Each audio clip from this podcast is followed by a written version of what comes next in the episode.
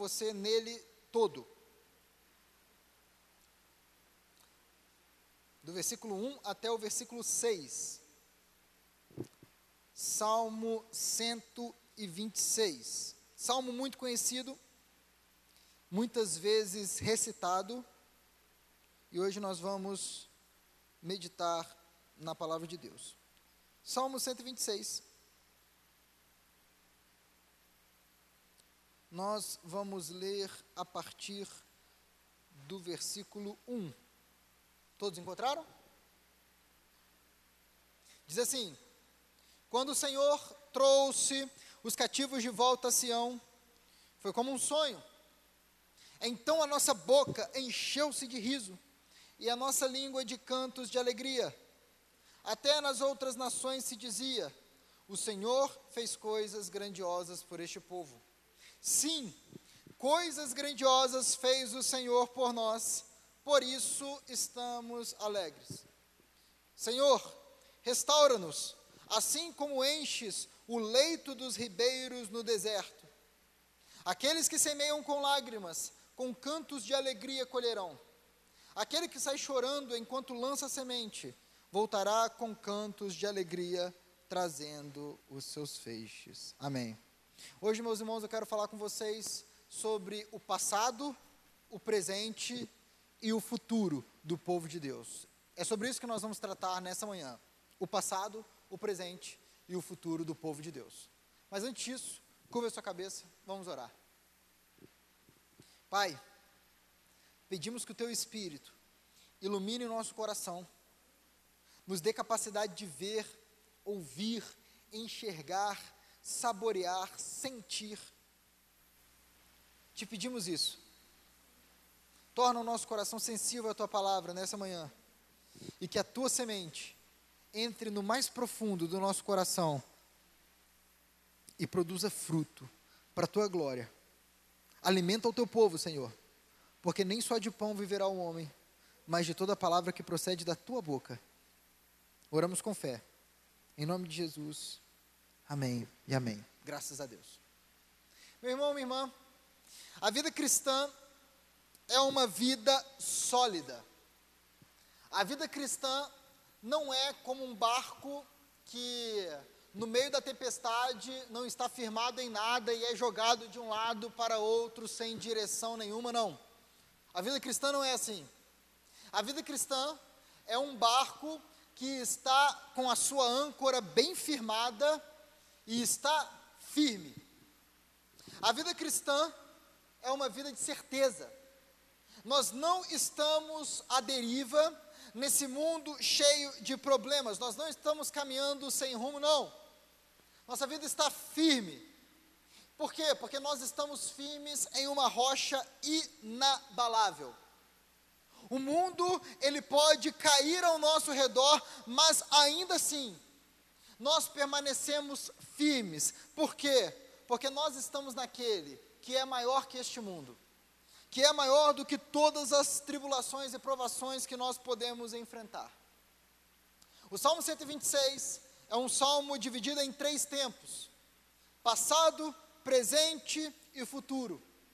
E quando nós olhamos para esse salmo, quando nós lemos esse salmo, nós podemos ver a situação da igreja quando ela olha para trás, nós podemos ver a situação da igreja no presente, e nós podemos ver a situação da igreja quando ela olha para o futuro. E eu quero convidar você nessa manhã a prestar bastante atenção, porque não existe, meu irmão, maior alegria, não existe maior conforto, não existe maior consolo do que conhecer e estar firmado naquilo que Deus fez. Não existe nada melhor do que saber e conhecer aquilo que Deus fez, aquilo que Deus está fazendo e aquilo que Deus ainda vai fazer em favor do seu povo. E a minha oração nessa manhã é que você, que já faz parte do povo de Deus, que você saia daqui nessa manhã animado, feliz, confortado, cheio de esperança, sabendo aquilo que Deus fez está fazendo e ainda vai fazer. E se por algum acaso há alguém no nosso meio que ainda não faz parte desse povo, que ainda não tem Jesus Cristo como Senhor da sua vida, a minha oração é que ele saia daqui nessa manhã com o seu coração incomodado a se render aos pés de Jesus Cristo e a fazer parte desse povo que é o povo mais feliz da terra. Amém? Então, ainda com a sua Bíblia aberta, nós vamos caminhar por esses versículos e, em primeiro lugar, vamos ver qual é o passado do povo de Deus. Versículos 1, 2 e 3, a palavra de Deus diz assim: Quando o Senhor trouxe os cativos de volta a Sião, foi como um sonho. Então a nossa boca encheu-se de riso e a nossa língua de cantos de alegria.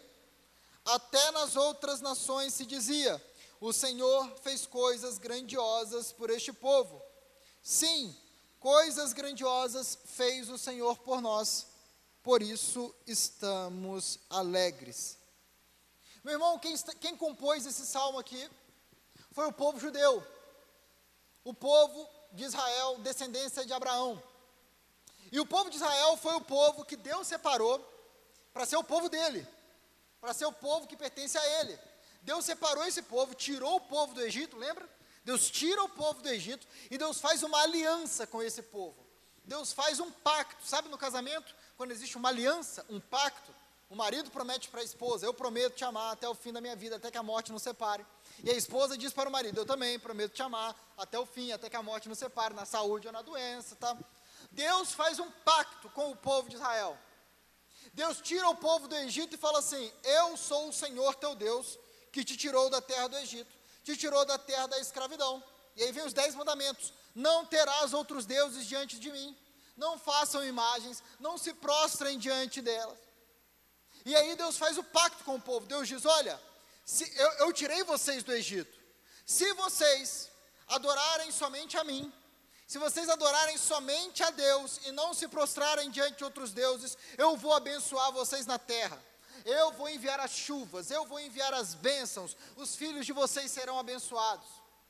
Por outro lado, se vocês não forem fiéis, se vocês adorarem os deuses de outras nações, se vocês se prostrarem diante de imagens, se vocês prestarem cultos a outros deuses e não ao único Deus verdadeiro, eu mesmo vou me levantar para destruir vocês.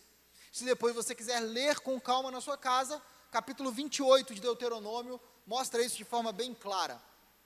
Deus fala: Olha, eu vou entregar vocês nas mãos dos seus inimigos, eu vou expulsar vocês da terra. Foi um pacto, uma aliança que foi feita. E infelizmente, meus irmãos, Israel quebrou esse pacto. O povo de Judá desobedeceu a aliança. O povo de Judá começou a adorar os deuses de outras nações, começou a se prostrar diante de imagens, começou a adorar deuses que não são o Deus verdadeiro. E Deus é fiel. Deus prometeu que traria tragédia, e Deus trouxe a tragédia. Lá, pelo fato, por volta do ano 600 a.C., naquela época mais ou menos, os profetas anunciam que, por causa da infidelidade daquele povo, Deus iria derramar juízo. O profeta Jeremias diz que Deus iria trazer do norte uma nação feroz, uma nação é, violenta, que iria destruir as cidades. E essa nação era a Babilônia. E no ano 586, meu irmão, a gente não está contando uma historinha que não existiu. Estamos falando de algo que realmente aconteceu. No ano 586 a.C., Nabucodonosor, o rei da Babilônia, ele cerca a cidade de Jerusalém. Ele invade a cidade. Ele mata toda a família do rei. Ele fura os olhos do rei de Judá o templo é destruído, todos os edifícios da cidade foram queimados. O exército babilônico derrubou os muros e encharcou Jerusalém de sangue. Em 2 Crônicas, capítulo 36, diz que Nabucodonosor não poupou nem rapazes, nem moças, nem adultos, nem velhos. Jerusalém ficou vermelha de sangue velhos, crianças, jovens, adultos foram mortos à espada. E aqueles que não foram mortos, os poucos que restaram, ainda foram levados como escravos para a Babilônia. Deus tinha dito que se o povo quebrasse o pacto, o juízo viria. E Deus é fiel.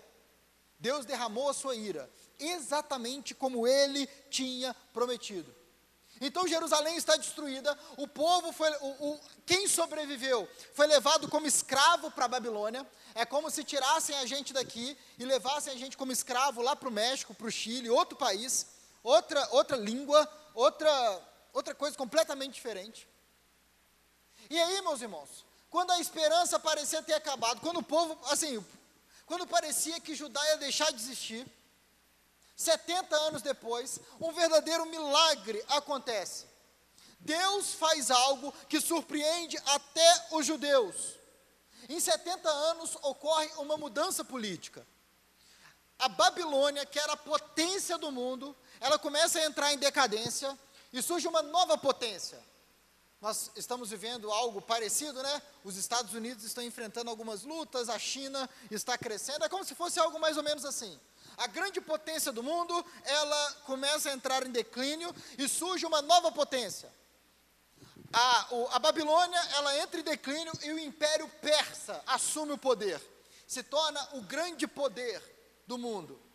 E meus irmãos, por incrível que pareça, o primeiro imperador, o imperador Ciro, qual é uma das primeiras coisas que ele faz?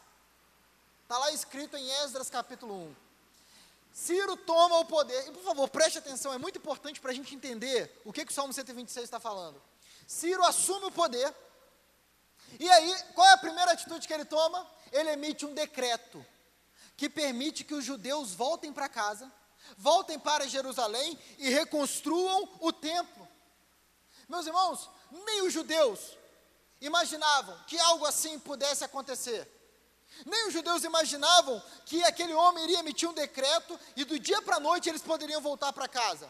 Eles foram dormir escravos e acordaram como pessoas livres que poderiam voltar para suas casas. O que, que aconteceu? Muito simples: Deus moveu o coração do rei. E de uma hora para outra, aqueles judeus estavam voltando para casa. A escravidão havia acabado a Jerusalém que foi queimada, arrasada, destruída, agora poderia ser habitada de novo. E é por isso que no Salmo 126, os judeus eles falam: quando o Senhor trouxe os cativos de volta a Sião, foi como um Foi como o quê, meu irmão? Foi como um sonho. Eles estavam falando assim: isso aqui é até difícil de acreditar. É até difícil acreditar no que estava acontecendo, por quê? Os judeus sabiam que eles tinham sido rebeldes a Deus. Eles sabiam que eles tinham se prostrado diante de outros deuses, eles tinham matado os profetas do Senhor, eles sabiam disso. E quando eles veem Deus agindo para trazê-los de volta, eles falam assim: parece um sonho. Nós fomos rebeldes, nós achávamos que Deus tinha nos abandonado para sempre, mas não era um sonho. Deus estava fazendo aquilo. Eles estavam vendo que o mesmo Deus que moveu a natureza para tirar o povo do Egito é o mesmo Deus que moveu o coração do rei para que o povo voltasse para casa. A palavra de Deus mostra que quando o povo saiu do Egito, quando ele atravessou o mar e o exército de Faraó foi, foi afogado, o que, que eles fizeram? Eles louvaram ao Senhor. Leia Êxodo capítulo 15, você vai ver o povo celebrando, dançando, cheio de alegria, porque Deus tinha realizado grande libertação. Quando Deus liberta o povo da Babilônia, o resultado não é diferente. Qual é o resultado disso? Versículo 2: Então a nossa boca encheu-se de riso, e a nossa língua de cantos de alegria o povo se alegra com a libertação que Deus tinha operado. Por quê? Porque agora, meu irmão, aquilo que tinha sido destruído poderia ser reconstruído. A Jerusalém que foi queimada agora seria reconstruída. O povo que chorou ao ver Jerusalém em chamas, agora louvava a Deus porque poderia construir novamente a cidade. O povo que lamentou enquanto caminhava para a Babilônia, agora estava cheio de riso, cheio de alegria. O que Deus estava fazendo era tão nítido, mas tão visível, que até os outros povos reconheciam isso. Segunda metade do versículo 2 diz assim: Até nas outras nações se dizia: Grandes, o Senhor fez coisas grandiosas por este povo. Até para os outros povos era nítido que o que estava acontecendo era a mão de Deus. Até os inimigos de Judá, até aqueles povos que odiavam o povo de Deus, até esses povos olhavam para o que estava acontecendo e falavam assim: é, Deus está agindo em favor desse povo. E o que, que o povo de Deus respondia? O povo de Deus concordava. Versículo 3: Sim, coisas grandiosas fez o Senhor por nós, por isso estamos alegres. O povo de Deus afirmava: é isso mesmo, Deus está agindo em nosso favor e por isso nós estamos alegres. Meus irmãos, por causa daquilo que Deus fez, aqueles homens e aquelas mulheres estavam alegres. Deus transformou o choro em riso, Deus transformou o luto em festa, o pranto deu lugar a cânticos de alegria. Mas o que que isso tem a ver com a gente hoje? Tudo bem, eles falaram isso porque eles foram libertos da Babilônia, mas o que que isso tem a ver com a gente hoje? Meus irmãos, preste atenção no que esses homens estão fazendo. Eles estão olhando para trás, se alegrando com aquilo que Deus fez. Eles olham para trás, lembram o que Deus fez e se alegram com isso. O povo de Deus hoje pode e deve fazer a mesmíssima coisa. O povo de Deus, nós aqui hoje, nessa manhã e por toda a nossa vida, nós devemos nos alegrar por aquilo que Deus fez na nossa vida. Aquelas pessoas estavam alegres pela libertação que Deus operou lá atrás. Meus irmãos, nós também devemos olhar para trás e nos alegrarmos na libertação que Deus operou nas nossas vidas. Porque Deus não nos libertou do Egito, Deus não nos libertou da Babilônia. Deus não nos libertou das mãos do Faraó, das mãos de Nabucodonosor. Deus nos libertou do próprio Satanás. Deus nos libertou do inferno, do diabo. Da mesma forma que aquelas pessoas olhavam para trás e viam uma libertação, nós também olhamos para trás e vemos que Deus realizou uma libertação grandiosa na nossa vida. Nós estávamos presos, mas fomos libertos pelo poder de Deus. Como assim, pastor? Eu estava preso. De uma forma muito fácil de se entender. A Bíblia fala, meu irmão, que todos os seres humanos abandonaram a Deus. Todos, absolutamente todos. E por causa disso, eles são escravos do pecado. Sim, escravos, presos, algemados pelo pecado. Romanos 3 diz que essa é a situação de todos os homens. Romanos 3 vai dizer: porque todos pecaram, não há nenhum justo, nenhum sequer, não tem ninguém que entenda, não tem ninguém que busca a Deus. Jesus, em João capítulo 8, diz: todo aquele que vive pecando é escravo do pecado. O homem, meu irmão, minha irmã, longe de Deus, ele está escravizado no pecado. Ele não consegue parar de desobedecer a Deus. Ele não consegue é, parar de afrontar o Senhor, de pecar contra o Senhor. Ele não consegue viver livre da influência e do domínio de Satanás e dos seus demônios.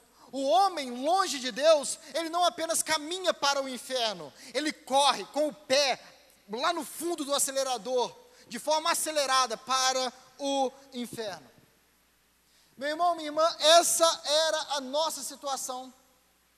E se tem alguém ainda que não pertence a Jesus Cristo nessa manhã, essa é a situação ainda dessa pessoa. A verdade é que todos nós, um dia, já fomos rebeldes contra Deus. A verdade é que todos nós, um dia, já fomos escravos do pecado. Ah, meu irmão, você consegue se lembrar disso? Você consegue olhar para trás e se lembrar como um dia você já foi escravo do pecado, como um dia você já foi controlado pela sua carne, como um dia você já foi controlado pela sua própria vontade. Você consegue se lembrar como um dia você estava preso perdido na depravação sexual, nos vícios, na idolatria, na corrupção, no orgulho, como seus olhos eram impuros, como a sua boca era algo que afrontava a Deus o tempo todo.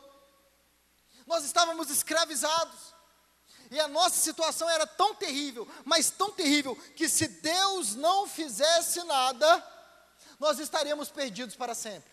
Se Deus não fizesse nada, nós continuaríamos escravos até o fim. Se Deus não agisse na nossa história, o nosso fim, sem nenhuma dúvida, seria a condenação eterna. Mas a boa notícia, meu irmão, a boa nova, a grande notícia é que Deus interviu. A grande notícia é que Deus mudou a nossa história. E como ele fez isso? Ele enviou o seu filho. E Jesus Cristo disse: Se o filho os libertar, vocês de fato serão livres. E foi para isso que Jesus Cristo veio, meu irmão. Jesus Cristo veio para libertar aqueles que são seus. Jesus Cristo veio para arrancar as algemas do pecado. Jesus Cristo veio para prender aquele que nos prendia. Jesus Cristo veio para destruir as obras do diabo. E como é que ele fez isso? Como Jesus Cristo fez isso? Como ele nos libertou da escravidão do pecado? Como ele nos livrou da condenação eterna? Ele não nos livrou da condenação com ouro, Ele não nos livrou da condenação com dinheiro, Ele não nos libertou fazendo um acordo político, Ele não nos libertou sacrificando animais, não, Ele nos libertou derramando o seu próprio sangue em uma cruz.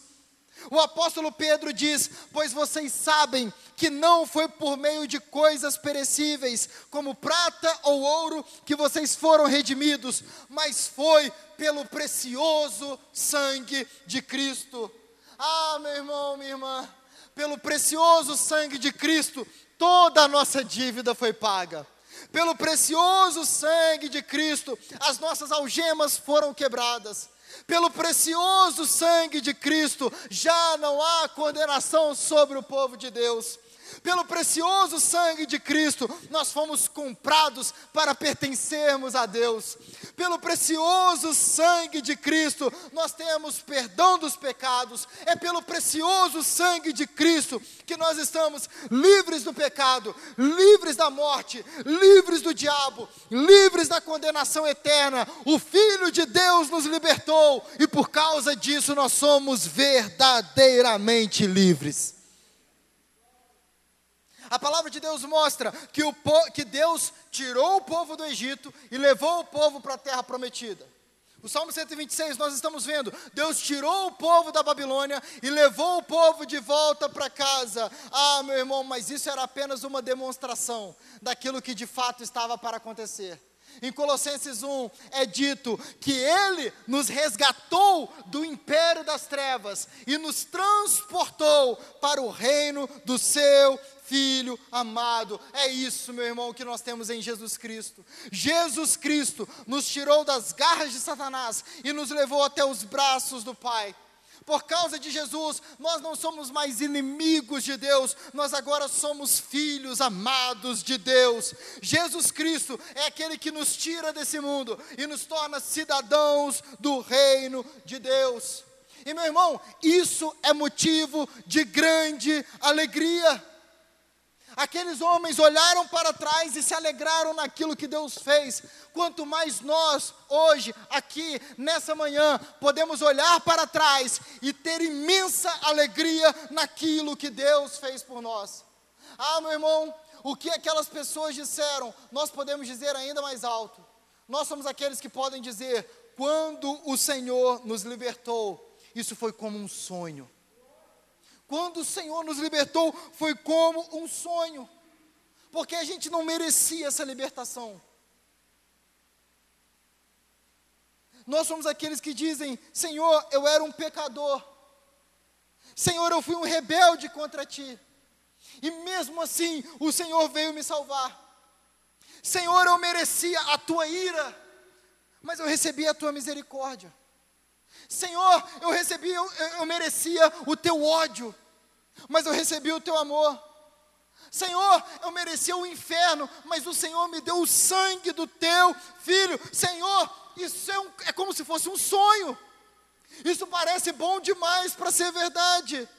Mas, meu irmão, não é um sonho, é verdade. Deus fez isso por nós. E quando nós contemplamos tudo isso, ah, meu irmão, a nossa boca se enche de riso, a nossa língua se enche de cânticos de alegria, a nossa boca se enche de riso quando nós lembramos que o pecado não pode mais nos dominar.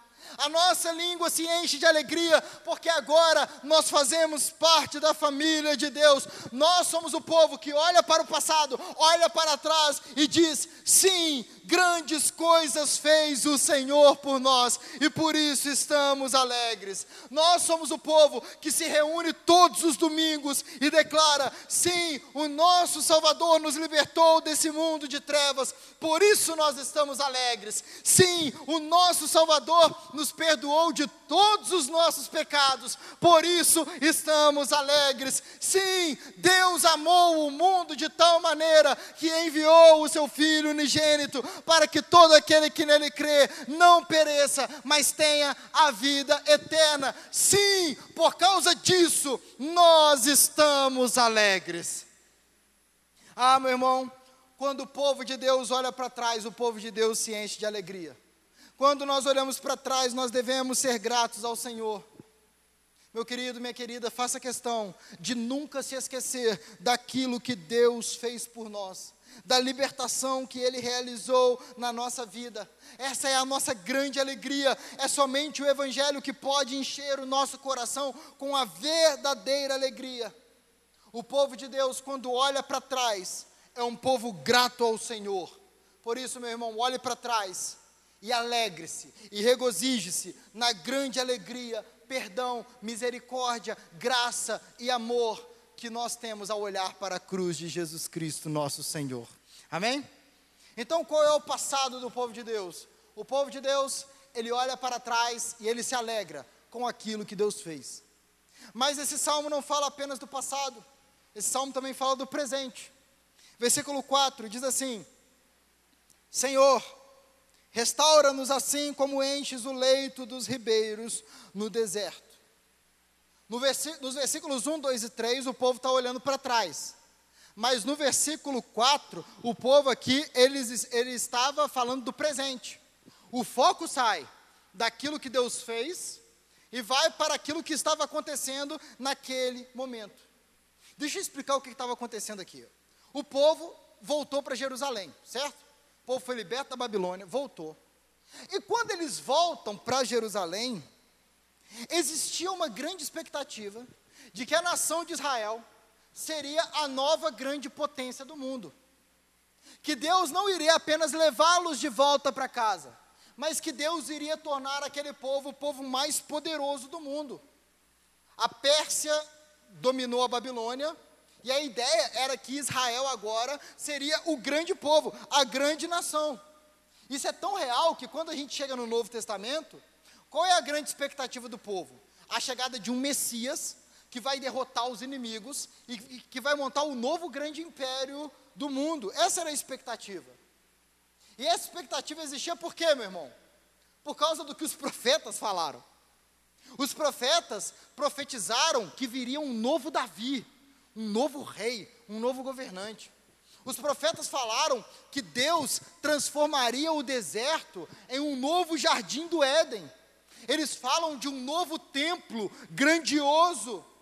E aí o que acontece? O povo escuta essas coisas e o povo volta na expectativa de que Deus vai levantar um novo Davi, um grande rei, vai ter um templo extraordinário e Israel vai dominar tudo. Só que quando eles voltam para a terra, não é isso que acontece não. Quando eles voltam para a terra, o cenário é outro. Quando eles chegam em Jerusalém, eles não encontram um Éden. Eles, eles encontram uma terra arrasada. Nabucodonosor, 70 anos atrás, a gente falou aqui, tinha queimado tudo. Tinha destruído tudo. E eles acharam, os, os, judeus acharam que a reconstrução seria rápida, que as coisas aconteceriam, mas não foi assim não, meu irmão.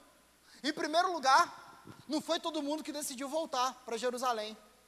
Alguns judeus olharam e falaram assim: hum, já tenho casa aqui, meu filho já está estudando aqui na faculdade da Babilônia, estou bem assentado aqui, eu vou voltar lá para Jerusalém, aquela cidade que está destruída, acabada, minha casa está inteirinha aqui, bonitinha, eu vou ficar por aqui mesmo. Então, boa parte do povo não decide voltar, boa parte do povo decide ficar por lá. E a reconstrução, além de tudo, foi difícil, meu irmão. Adversários se levantaram, adversários é, fizeram acordos políticos para o templo não ser reconstruído.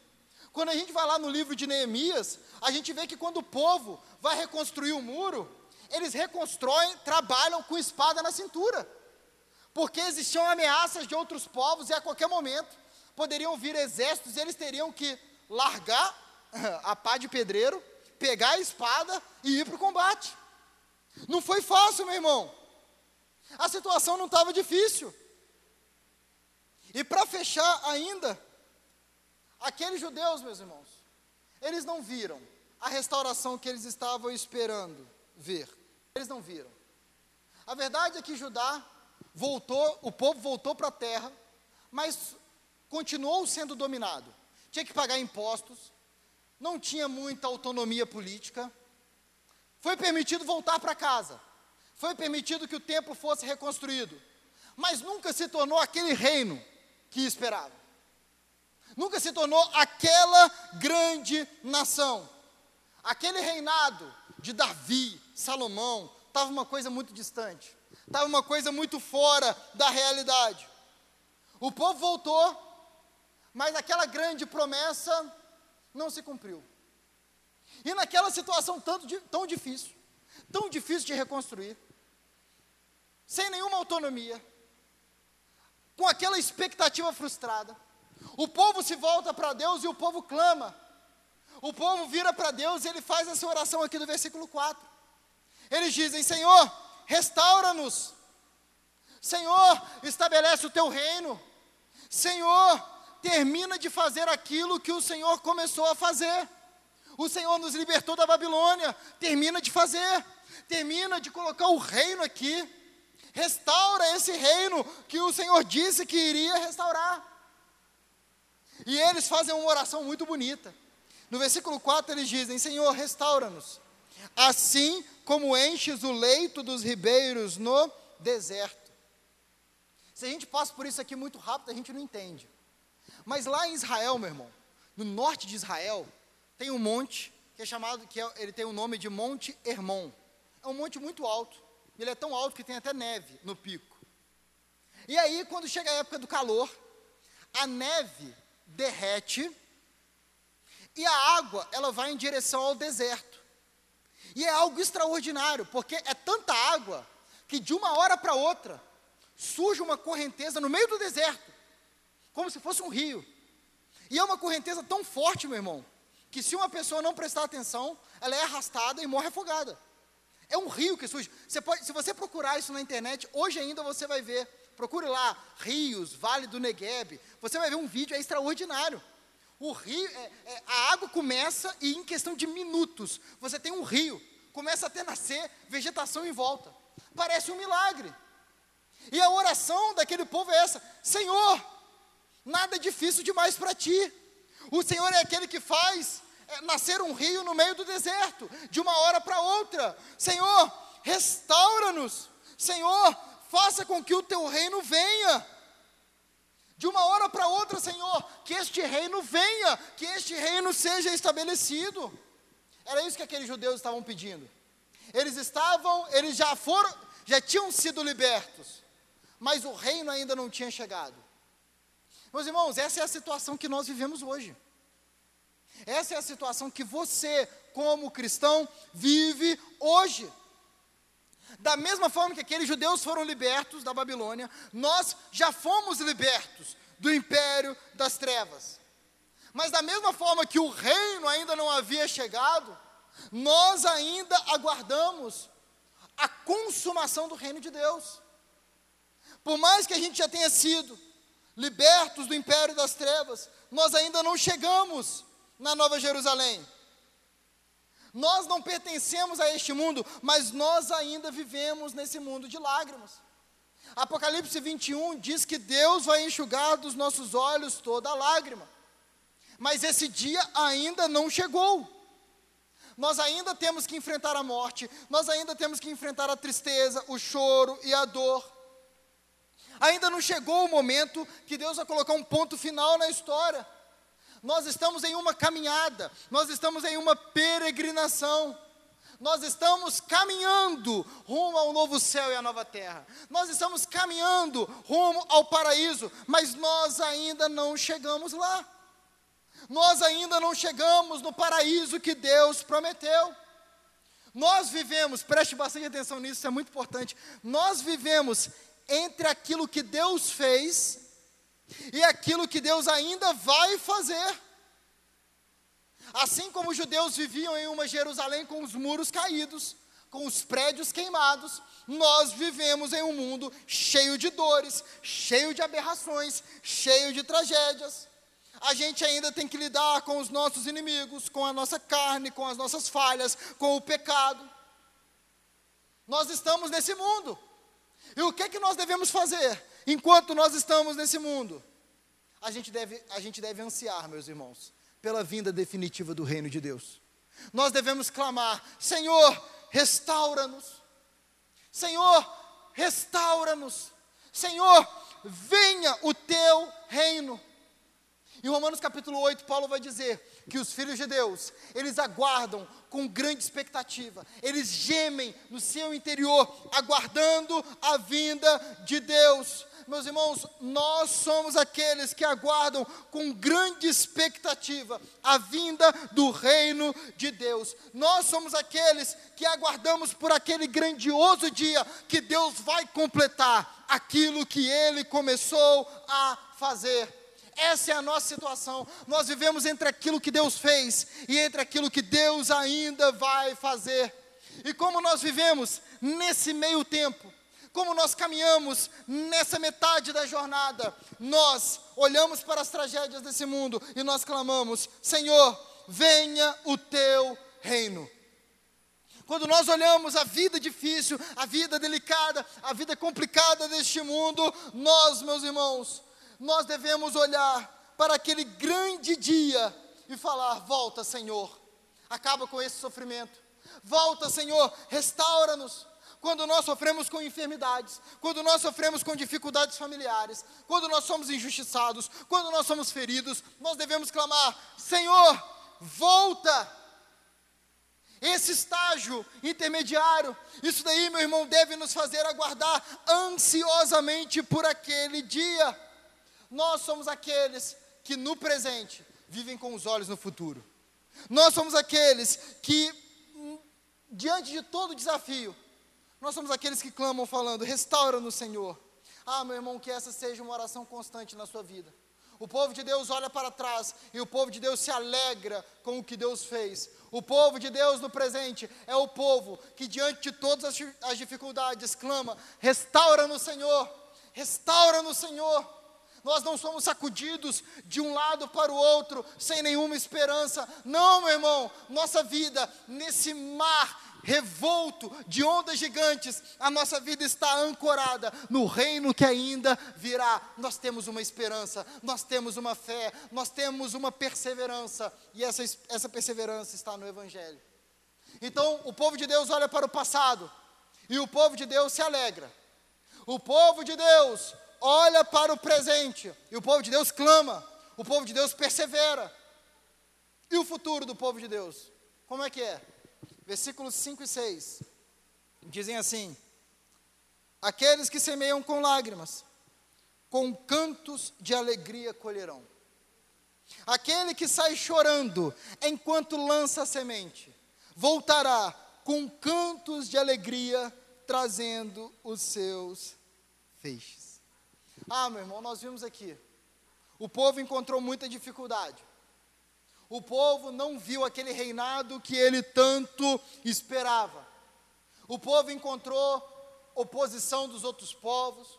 O próprio povo não ficou muito animado em fazer as coisas e parte dele ficou na Babilônia. A dificuldade foi imensa. Eles continuaram sendo dominados por outras nações. Mas apesar de todas essas dificuldades, Apesar de todas essas lutas, aqueles homens e aquelas mulheres mantiveram a esperança. Apesar de todas essas dificuldades, eles não perderam a fé naquilo que foi prometido a eles. Eles viam todas as dificuldades, mas eles criam que um dia Deus iria restaurar o reino. Deus tinha prometido um governante como Davi, e um dia esse governante viria. Deus tinha prometido que um novo Éden surgiria, e eles criam nisso, porque eles sabiam que se Deus prometeu, Deus iria fazer. E por causa disso, meu irmão, minha irmã, no meio de todas aquelas tribulações, no meio de todo, de, no meio de todo aquele sofrimento, aqueles homens e aquelas mulheres continuaram trabalhando. Eles voltaram a construir o templo, eles voltaram a construir os muros, eles deixaram as casas confortáveis da Babilônia e foram para Jerusalém reconstruir aquela cidade.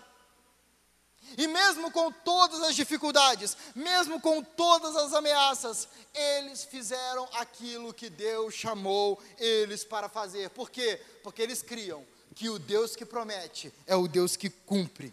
Eles criam que o Deus que prometeu uma restauração completa, ele iria dar essa restauração.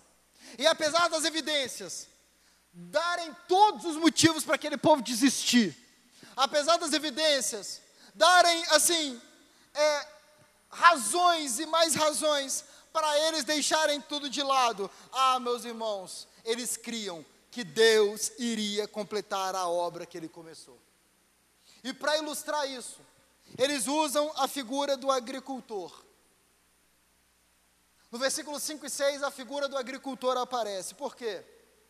Porque mesmo quando o tempo é de seca, meu irmão, o agricultor ele não pode deixar de semear. Mesmo quando não tem nenhuma nuvem no céu, indicando uma chuva. Ainda assim, o agricultor ele não pode deixar de semear. Ele precisa lançar a sua semente, crendo com fé que a chuva vai vir. Ele precisa jogar a sua semente, crendo que no futuro a chuva vai vir. O lavrador, ele precisava confiar em Deus, que Deus enviaria a chuva. Mas às vezes, meus irmãos, o tempo era tão difícil, o tempo era tão delicado, que o semeador fazia isso, mas ele fazia com lágrimas nos olhos. Ele chorava enquanto ele lançava a semente. Por quê? Porque tudo ao redor fazia acreditar que a seca não iria passar. Porque tudo ao redor dava a entender que a chuva não viria e que não haveria colheita nenhuma. Mas mesmo assim, mesmo com lágrimas nos olhos, o semeador ele precisava confiar em Deus. Ele precisava confiar no Deus que enviava a chuva ao seu povo. Não se tratava de uma tarefa fácil. Como eu disse, às vezes eram feitas, essa tarefa era feita com lágrimas. O versículo 5 diz: Aqueles que semeiam com lágrimas. Mas apesar da tarefa ser difícil, o salmista olha para o futuro. Apesar da seca ao redor, o salmista olha para o futuro e ele diz que esse semeador que está semeando com lágrimas, ele vai ter resultado.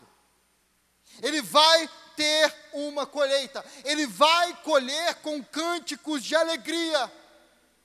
O tempo poderia estar difícil para os judeus, eles poderiam ver tudo dando errado ao redor. Estava difícil reconstruir o templo, estava difícil é, a influência política, estava difícil as nações ameaçando ao redor, tudo estava difícil. Mas eles criam que, ainda que eles estivessem semeando com lágrimas, Deus iria cumprir as suas promessas. Por quê? Porque Ele é fiel e não volta atrás naquilo que diz. Ele não volta atrás, meu irmão. Nós já falamos aqui. A palavra de Deus promete que eu e você, um dia, vamos viver para sempre com o Senhor. Essa é esperança extraordinária. E isso é uma promessa para nós. Nós vamos viver, meu irmão, em um reino sem morte. Em um reino onde nunca mais nós vamos precisar sepultar ninguém. Nós vamos viver em um reino onde nunca mais vamos receber um diagnóstico ruim. Nós vamos viver em um reino onde nunca mais seremos tentados em um mundo sem Satanás, sem os demônios. Mas como eu disse, nós não estamos vivendo nesse mundo ainda. Esse mundo ainda não chegou. Nós ainda enfrentamos Satanás, nós ainda enfrentamos doenças, morte, perdas. E isso, meu irmão, faz com que muitas vezes a vida cristã se pareça com a vida desse agricultor. Se pareça uma vida de lágrimas. E muitas vezes, meus irmãos, de acordo com o que nós caminhamos, nós caminhamos como esse agricultor. A gente caminha, mas caminha com lágrimas nos olhos. Caminha com o coração partido pela dor. Ah, meu irmão, quantos crentes, quantos irmãos aqui nesse lugar, quantos irmãos ao redor do mundo estão servindo a Deus com os olhos cheios de lágrimas? Quantos cristãos com as famílias despedaçadas, que têm tido doenças repentinas, crises econômicas, injustiças sociais. E o que que o crente faz? O que que o crente faz nesse mundo cheio de lágrimas? Uma coisa a gente já falou, a gente clama, Senhor, volta. Venha o teu reino. Dê fim, Senhor, a esse sofrimento. Volta, Senhor, até quando? Nós estamos aguardando a tua vinda. Mas o crente não faz apenas isso. O crente não fica apenas de joelhos. Não, meu irmão, o crente se levanta e ele caminha. O crente continua semeando, mesmo com lágrimas nos olhos, mesmo com todas as dificuldades, nós continuamos fiéis ao Senhor. Mesmo com todas as dificuldades, nós não vamos abandonar o nosso Deus. Nós não vamos nos prostrar diante dos deuses desse mundo. Mesmo em meio a toda dificuldade, nós vamos continuar caminhando para o Calvário, para sermos crucificados com Cristo. Mas, meu irmão, no meio das lágrimas existe uma boa notícia, guarde isso. O Deus que prometeu a colheita, Ele vai dar a colheita. O Deus que prometeu enxugar dos nossos olhos toda lágrima, Ele vai enxugar dos nossos olhos toda lágrima. Ainda que ao nosso redor a terra esteja seca, ainda que não tenha uma nuvem sequer no céu, ainda que já faça semanas que não cai nem chuvisco, sobre a terra, o Deus que prometeu a colheita, Ele vai dar a colheita. Meu irmão, nesse mundo nós carregamos uma cruz, mas aqueles que carregam a cruz, logo, logo, eles vão receber uma coroa de glória. Aqueles que caminham com a cruz nas costas, sendo zombados pelo mundo, logo, logo vão ouvir: Venham benditos de meu Pai, recebam o reino que foi preparado para vocês. Ah, meus irmãos, entendam isso. As provações que nós enfrentamos nessa vida, elas não interferem na colheita que está por vir. A colheita que está por vir não vai falhar, porque aquele que nos prometeu a colheita, ele não pode falhar. Nós temos uma herança que está guardada nos céus os sofrimentos que enfrentamos nessa vida não podem se comparar com a glória que em nós será revelada. O que nós estamos vendo, meu irmão, é transitório. As aflições dessa vida são transitórias. As lágrimas enquanto lançamos a semente, elas são transitórias, mas a colheita, ela é eterna. Por isso, meu irmão, você que está aqui me ouvindo nessa manhã e tem vivido dias de lágrimas, dias de dor, que tem continuado a vida cristã com lágrimas nos olhos, dando um passo de cada vez. Eu digo apenas uma coisa: continue a semear, meu irmão. Continue seguindo a Cristo, continue carregando a sua cruz, porque porque muito em breve essas lágrimas serão enxugadas. Muito em breve esse fardo será tirado de nós. Muito em breve nós vamos concluir a caminhada. Muito em breve veremos Jesus Cristo vindo sobre as nuvens dos céus. Muito em breve veremos a face do nosso Salvador. E quando chegar esse dia, meu irmão, nós estaremos com Ele para todo sempre. O choro pode durar uma noite, mas a alegria, ela vem pela manhã. Ah, meu irmão, o sol da justiça está vindo. A noite dessa vida está passando, uma nova era está chegando, e em breve nós não vamos estar semeando mais com lágrimas, em breve nós estaremos cantando de alegria. Amanhã está chegando, a vinda do Senhor está próxima, renove a sua esperança no Senhor, porque muito em breve Ele virá. Meus irmãos, o povo de Deus vive uma vida maravilhosa. A vida cristã é assim. Nós olhamos para o passado e nos alegramos naquilo que Deus fez. No presente, no meio das lutas, nós nos agarramos às promessas de Deus. E no futuro, nós veremos cada uma dessas promessas sendo cumpridas. Eu comecei essa mensagem dizendo que a nossa vida não é um barco sendo sacudido para lá e para cá, não, nós estamos firmados em uma rocha inabalável. Meu irmão, saiba que você tem em Cristo o que esse mundo não tem. Saiba, meu irmão, que você tem nessa vida o que o mundo não pode ter. Quando você olha para trás, meu irmão, existe uma cruz que se ergue acima de todos os traumas. Existe uma cruz que se ergue acima de todos os nossos pecados, acima de todas as provações, tribulações que nós já passamos. Podemos olhar para trás e nos alegrar, porque acima de todas as tragédias, ergue-se uma cruz que nos dá esperança. No presente, meu irmão, nós podemos caminhar com firmeza, por quê? Porque ainda que tudo ao nosso redor nos faça chorar, nós temos uma perseverança, nós temos uma esperança que nos faz caminhar dia após dia e nós podemos olhar para o futuro, meu irmão, e saber que não há motivo para pavor, não há motivo para medo.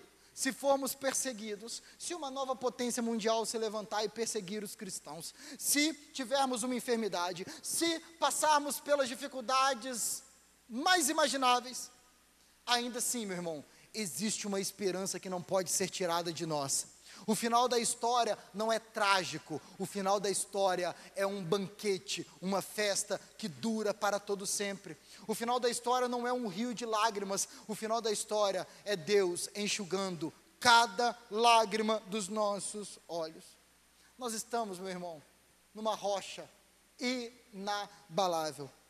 Portanto, se você está aqui nessa manhã e você é apenas um frequentador de igreja, se você não ama Jesus Cristo, se você ainda não experimentou olhar para trás com alegria, viver no presente, mesmo em meio às dificuldades, mas caminhando, olhar para o futuro com grande esperança, eu convido você, nessa manhã, a clamar ao Senhor, falando: Senhor, eu quero ser parte desse povo. Eu quero ser parte desse povo que experimenta a verdadeira alegria. Eu quero ser parte desse povo que experimenta a bendita esperança. Faça isso nessa manhã. Mas você, meu irmão, que já serve ao Senhor, por favor, saia daqui dessa manhã encorajado. Encorajado, porque você pode olhar para trás e sentir segurança. No presente você pode ter segurança e você pode olhar para o futuro e ter segurança. Nossa vida não está à deriva, nós estamos firmes naquele que é fiel e cumpre cada uma das suas promessas. Nós estamos firmes naquele que nos libertou, nós estamos firmes naquele que nos sustenta e nós estamos firmes naquele que vai cumprir cada uma de suas promessas. Nós estamos firmes naquele que um dia nos fará habitar no novo céu e na nova terra. Portanto, meu irmão, saiba disso.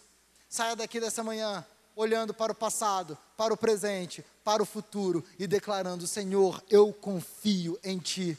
Eu confio naquele que me dá a colheita. Eu confio naquele que cumpre cada uma das suas promessas. Eu confio naquele que é fiel para cumprir tudo aquilo que disse que ia fazer.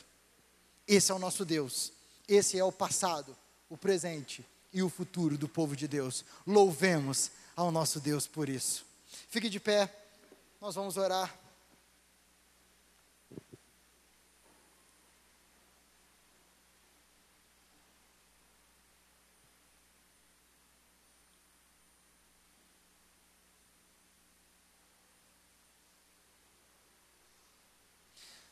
Pai, obrigado pela tua grande obra